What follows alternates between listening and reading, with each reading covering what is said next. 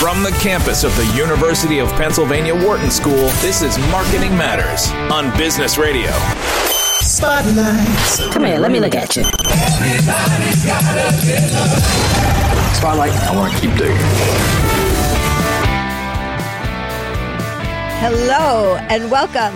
You're listening to Marketing Matters here on Business Radio, Sirius XM 132. I'm Barbara Kahn, the Patty and Jay H. Baker Professor of Marketing, and I'm hosting live from New York City again this week. But my co-host, Americus Reed, the Whitney M. Young Jr. Professor of Marketing and the Brand Identity Theorist, is in our Philadelphia studio. Our guest, Nathalie Gerschtein, is the President of Consumer Products Division for the North America Zone of L'Oreal. Welcome, Nathalie. Hi. We're incredibly uh, and you know extremely excited to have you here, Nathalie. We want to pick your brain so much to talk about. Barbara, jump us off. Really, this is awesome. Yeah. I was, I'm really happy you're on Yep. because, as I'm sure you know, Nathalie, the beauty business is just changing radically Yes, all over yes, with yes. the growth of Ulta, which has blurred the line between drugstore brands and uh, department store brands. And for you, being ahead of L'Oreal, which is one of the biggest drugstore brands, known as you know the class of the mass, I'm curious how you're how you see this this changing environment with um, a lot of startups coming into this space, and you're a brand that's been around for how many years? A very long time, a very very big brand. More than Um, 100 ha- ha- years. Uh, yeah. So, like, how does that work when you got all these startups coming in? Uh, you know, I can't tell you. We have here at Wharton a lot of people starting new brands, and they want to start beauty brands. Yeah. So you got a lot of little brands coming. You've got powerful retailers, new retailing chain. You know, Sephora and Ulta coming in to these brands, and then you have L'Oreal, which is a hundred-year-old, very, very well-known brand, and Maybelline, another brand. Um, how are you keeping up with the changing world of beauty? Yeah, you know, that's what I was about to say, that L'Oreal is really the name of, of the group. But then in L'Oreal, we have so many different brands. And so for the brands that I'm, I'm responsible for with my team, like, uh, we have brands like L'Oreal Paris, obviously, who you, which you spoke about. We also have Maybelline. We have NYX Professional Makeup. We have Garnier. So They it's sound so much better of- I when know. she says it. Don't they? They sound- I know, right? It's just the strategy, you know, of the L'Oreal group to have a, a portfolio of brands, and and then you can really uh, uh, work around them. Um, but you know, to your point, I think people also they people can be excited with new brands coming into the marketplace, but they're also very excited with the right innovation that iconic brands are bringing to the marketplace. Uh, so the growth we are seeing today on our brands like L'Oréal Paris or Maybelline is really phenomenal. So, um, so I'm not worried. I think it's great to have also startups coming into the beauty space because they are bringing that excitement as well. Yes. But you know, the beauty category is so resilient Mm. and people are engaged with Mm-hmm. beauty. So you need a lot of different brands and a lot of different, you know, uh, style to be able to address all the beauty dreams of, of everybody. Mm. So, you know, uh, so first of all, I'm just curious on your four P strategies. One thing we teach in our core strategy product, place, promotion, and price. Has L'Oreal stayed in their place strategy, like in drugstores and things like that? Or have they changed their strategy at all with this changing environment? And L'Oreal is always pretty, a pretty big brand play. So you, you did a lot of advertising. Um, and there wasn't that much in store because in a drugstore, there's not that much experience. It's not like a department store or Sephora. So I'm Yeah. curious how you build brand in this changing world. Yeah, no, it's a very good question. You know, uh, we always talk about like drugstore brand when we talk about mass brands, but the reality is that we are not only present in drugstores. Like we are in drugstores, but we are also at Ulta, we are also at Amazon, we are in Target, we are in Walmart. Right. So there is a, a, I- the channel strategy is extremely important for for all uh, all these brands. And you were talking about the four Ps and and you know where you put your brand is really critical. But the way to think about it is where is your shopper? And then you need to make sure that you know you are where where the shopper is expecting you to be. Mm. and so obviously like it has changed you know. We we became much bigger on ecom. We became also much bigger at ulta because today consumers are becoming more and more savvy about beauty. So they are more and more demanding and they want to spend more and more money. And they want to get into those environments where they have that experience. So ulta is definitely a place that is you know, growing fast. You were you were talking about Sephora. It's uh, it's another retailer that is growing really fast today. And then the other one is Target. Target is doing a, a great job right. at you know, and they're um, partnering with Ulta too. So that's part of the yeah, they do. But they're doing really a great job to, uh, I think, engage with their shoppers, uh, which is really interesting. And now all those retailers they have also created media arms, right? So you can also advertise, like you were saying in drugstores, you, you sometimes cannot bring your advertising, but actually they have now retail media offers where you can leverage your advertising, you know, in a very um, one-on-one relationship with the shopper, so they can see, you know, the one-on-one. Wow, with the brand. So that's really interesting.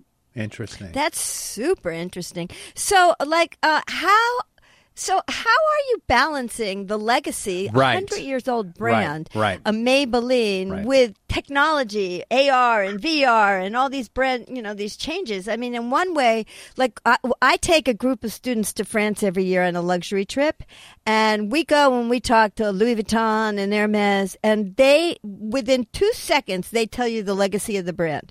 The brand is 100 years old. We have this history. The reason we're luxury brands is because we have this history. And the French brands are very proud of their legacy. And I assume that's a little bit true with L'Oreal also. Like it, you know, it, it's not an Hermes brand, but it does have a legacy. It, it is. But, but then on yeah. the other hand, you want to be modern and you want to be where, you know, people are. And so it seems like that's a little bit of a contradiction. Yeah. So I want, you know, I think it's not because you're a legacy brand, which I'd rather call iconic brand than legacy okay. brand, but it's not because you're an iconic brand that you have to be boring.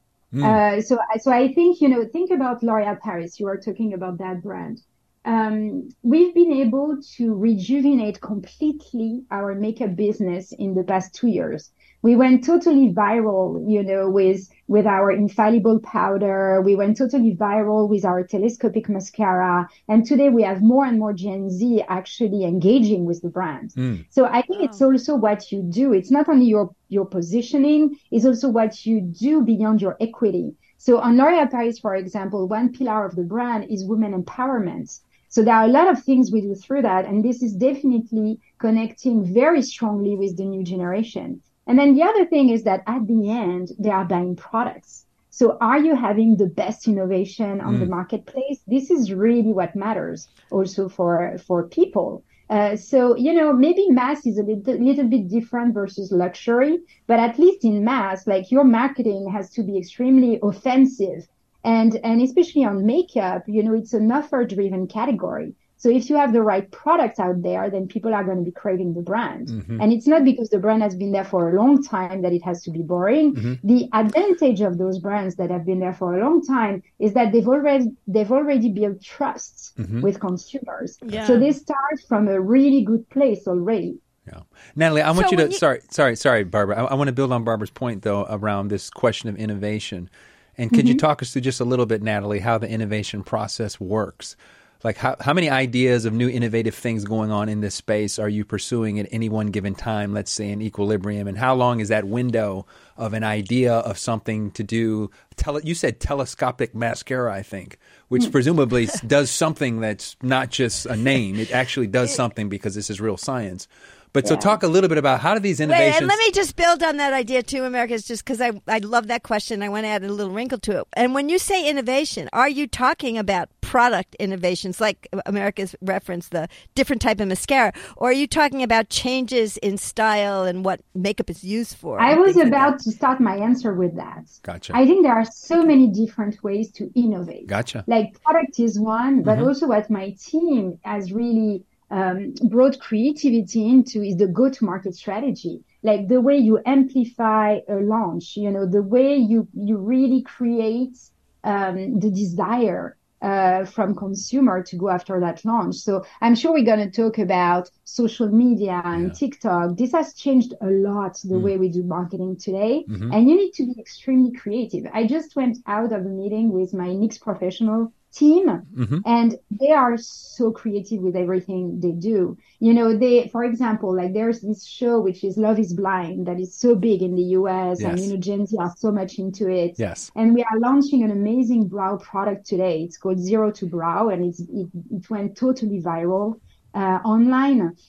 And now they are creating that uh, that content about brow is blind Gotcha. And uh, and I mean, I really, yeah, you should go watch it. It already yeah. has millions of, uh, of followers as a hashtag. Wow. Like it's amazing. Excellent. So the creativity doesn't only have to be about product innovation. Understood. Product innovation is very important, yep. but it's also about you know the way you activate from a consumer standpoint mm-hmm. and from a commercial standpoint as well. Interesting. So it's so like that. That's another question. You know, when we think about innovation, whether it's top down or bottom up, um, I was talking talking to the CMO of Ulta. In fact, I think Americus was on our show, and I asked what was new, and she said one word. This was last year, but she said one word: euphoria, which was that TV mm. show where people were doing all these crazy things with makeup.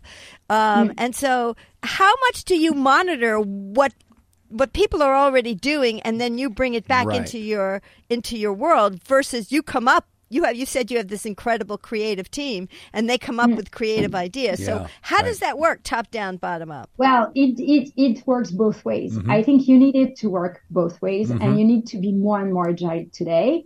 Um, I think it's about being on the pulse of what's happening and going at the speed of culture. You know, so so it has to to work both ways. And it's this the same thing with product innovation like you know the l'oreal group has amazing labs and we spend a lot of money into research yes. and innovation yes. and that's something that really matters to us like you know some people might not know but uh, L'Oreal was founded by a chemist, so science is really at the heart of everything we do, and we have as many people working in marketing in our company as we have people working in the labs. Uh, so for us, it's really important. So every year we we have our labs pre- presenting to our brands all the new technology that they mm-hmm. have been working on and you know asking the brands what do you think? Like do you want to bet on that technology? How do you want to leverage it? and all of that. But at the same time the the critical markets around the globes are also talking to those development teams to say, hey, this is what's happening on my market. This is what consumers are looking for. This is the low signals I can see and mm. the white spaces we should really look into. Right. And so it's, it has to be a two way process, really. Yeah. And then it's also the magic you bring to it. You know, it, it makes me remember a sentence uh, from Henry Ford who said, yeah. if I had listened to my consumers, I would have made faster horses. Right. so you have to listen to what people want, but then you have to bring the magic of marketing yes, into it. And innovation. So you really come up to, with something that surprised them and yeah. uh, and is delighting them. So let me ask you this, Nathalie. I, I want to. Barbara and I talk about this all the time. In a space like the beauty space, right? It seems like there's a lot of um, a lot of competition. How would you describe your approach at L'Oreal and its house of brands, et cetera, to create differentiation? And what how would you define like your key differentiator? What do you all do that's really different from the competitors that is some, sort of your special sauce, your secret sauce? Like how how do you create that distinction in the marketplace that makes you uh, at least be perceived as quite different from other competitive offerings people might choose? Yeah, well, I think there are a few things. Um, I think at L'Oreal, we, uh, we have a portfolio of brands and we really get into the details of the equity of, of each brand. Like what do they stand for? What is the space they want to own in the marketplace? And then we make sure to have the correct portfolio strategy. Uh, so, you know, when I look at the plans for L'Oréal Paris or Maybelline or NYX, I make sure that it's complementary to each other and mm. they don't all go after one thing. Mm-hmm. They might be, by the way, launching similar innovation at the same oh. time, but that could be when we want to create a new category. Oh. Uh, but otherwise, they're going to do it differently. And they're always going to do it with a different touch because they are not targeting the same audiences. So we are also using a lot of, you know, uh, we look at, at cohorts of consumers and, and which brand is really resonating with which cohort and, and how are they going to really interact with that cohort which is extremely important. So I think, and, that comes from the fact that we are very consumer centric. Mm. I think one of the things that L'Oreal is very proud of is our consumer centricity. We've always been very consumer centric and it all starts with the consumer. And where we are very lucky is that beauty is a very social category. Mm. Like everybody wants to talk about it, to engage with beauty. So even looking at the you know, uh, social uh, media, and you learn so much about what people want, about what they care about, the, the trends, and then it's about being true to your brand. Interesting. So you know, let's let's let's take on some of the modern things that a lot of people are talking about and see them through your lens. So one of the big issues people are talking about is the role of technology, AR, VR, mm-hmm. metaverse. Um, so where do you stand? Uh, on all of that. I mean, you can totally see a, a, role for augmented reality in makeup because you can put these things on your face as filters or different kinds of things um, and try on lots of different looks. But then it's digital; it's not it's not in real life. So there's some trade offs there. Uh, and yeah. and just this whole idea of engagement in a metaverse. Where are you on all of those dimensions? Again, I think we need to be where consumers are and they they are they want to uh, inter in, you know interact with our brands in the digital world mm. and in the virtual world.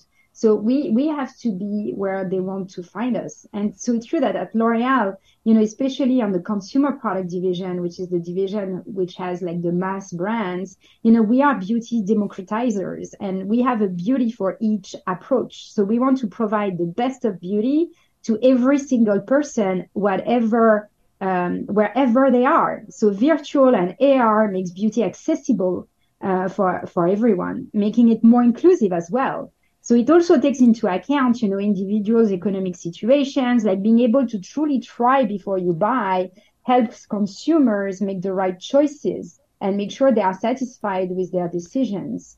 Um, Have you tried that digital? Do you actually think that works? I'm just curious. Um, like when you put work. on digital makeup, I mean, I know it works, but do you feel the same way like when you put digital makeup on your face as real makeup that it's I mean, just it's actually super exciting. You should try. So I I, I talk about two things.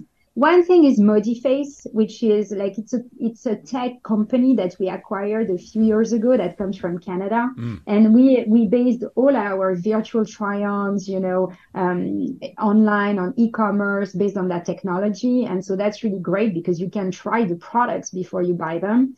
The other thing that I would say you should try is Microsoft Teams Maybelline filter like that's really super cool. When you don't have time to do your makeup and you get into a meeting uh-huh. well at first i was like well why would we do that you know? Uh-huh. but actually you try it it's super convenient and then you just want to buy that product so you can have that look in real life as well. Wow. So I think it's just, you know, it's like omni-channel. When we talk about online and offline, well, there's no online and offline. It's mm-hmm. just omni-channel. Gotcha. And so right. today it's the same with virtual reality and in real life. Like it's the same consumer. They need that seamless experience. Let me ask you a question, Nathalie, because you bring up something that's super interesting. I want to get your thoughts on this. Maybe have data on this. Your your thoughts as well, Barbara. The the idea that you know these kinds of digital things is is the premise that digital makeup and excessive maybe excessive is the wrong word, but a high use of digital makeup cannibalizes you know the idea that you would do more of it in the real world.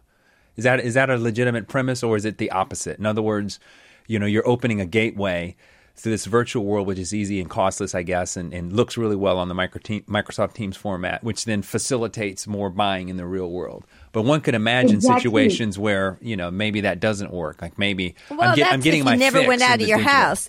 Yeah, well, right. Well, it works for hermits, but I mean for the people. I mean, I'm just I'm wondering like, is there any concern whatsoever about? Oh, because you get your fantasy out in the digital world, so then when you go back to the real world, you yeah. just do. Is that what you're saying? Yeah, that's exactly what I'm saying. Is that completely implausible, Nathalie, or do you see the, the exact opposite happening in this space? No, we see the opposite because I think the more people interact with makeup, the more more they crave for it, right? Think also about like Twitch or all the gamers space, right? Yeah, um, yeah, that's interesting. We, we, we started to create avatar looks and, you know, with makeup because people wanted to look a certain way with their avatar, but they were not able to. Mm. So the fact that we are able to give, you know, that possibility to gamers ah, is amazing because it that's helps you, the platforms be more inclusive as well. Mm-hmm. And then they feel more like themselves. So I think it's the opposite. I think the more you interact with makeup, the more you you're craving for it. Interesting, very interesting. Yeah, that is cool that it works. It kind of makes sense that it works that way. Although you could see the opposite hypothesis, as you were saying.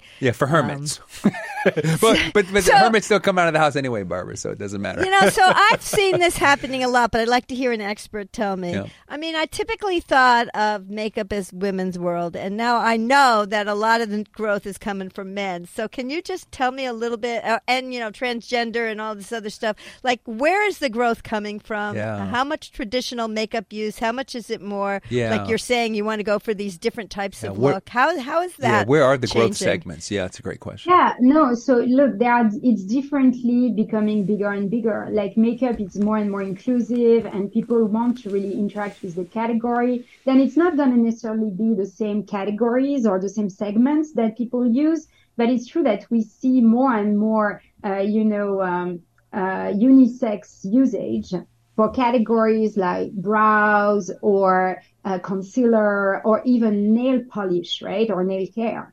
So, um, mm. so I think I've started to, to see our student, our yeah. male students wear nail polish. I have to say, when I first yeah. saw it, it was a little jarring, but now it's pretty common. nice, nice. Yeah, Americus, you and wear again, some, like, don't you? I do. I, I, think your point's great, Nathalie. I think you know there's a, there's there's half market, half of the market that's out there that yeah. is addressable. But you were saying, Nathalie. No, I was saying like we need to be more we need to be more and more inclusive because why wouldn't like guys be able to also express themselves the way they want, you know? So we have, so that's why with most of our brands, we are also, you know, um, uh, representing them more in our commercial mm. or in the way we interact, in the influencers we pick as well. I think we need to also drive that uh, blue, inclusive beauty trend, you know? You know, that's an interesting idea. It's like, uh, the idea that it's inclusive. So it's not male male makeup versus female makeup. You know, I know in Target they used to have boys toys and girls toys pink and blue aisles and now they just have toys and some people exactly. like dolls and some people like building things and it's not correlated with gender so you're saying that's the trend in makeup you know, people yeah. like to do their brows, and it's not a male or a female thing. People like to wear nail polish, and it's no longer a male or a female thing. It's just whether or not you like nail polish. Yeah. Yeah. Hmm. And I, I, yeah, I think it's. A, I, I love that you use a phrase that's stuck into my mind, Nathalie. You said the speed of culture. And I love that phrase because I think it points nicely to that idea that you're saying that just sort of sociologically staying on top of understanding what consumers want, where they are, meeting them where they are, uh, and understanding their needs. It's a fantastic insight. But is yeah, that and also you know we uh, it's also a pretext to get into the deeper conversation which in, within society. Like for example, NYX did a collab with Barbie, and so yeah, it's very cool for a makeup brand to do a collab with Barbie. But what's behind it? Mm. Well, what's behind it is women empowerment, is you know yeah. all those topics, like even like di- diversity, like all the topics that are so important to people today by collaborating with that movie, like we are able to really raise that conversation, which is good. Wow. Excellent. That is so fantastic. That's Nathalie, awesome. thank you so much for joining us today. So, where can our listeners go to find out more about what L'Oreal is doing and what you are doing? Oh, well, they can go anywhere. They will find us, you know, stores, yeah. And they can follow me on LinkedIn, of course.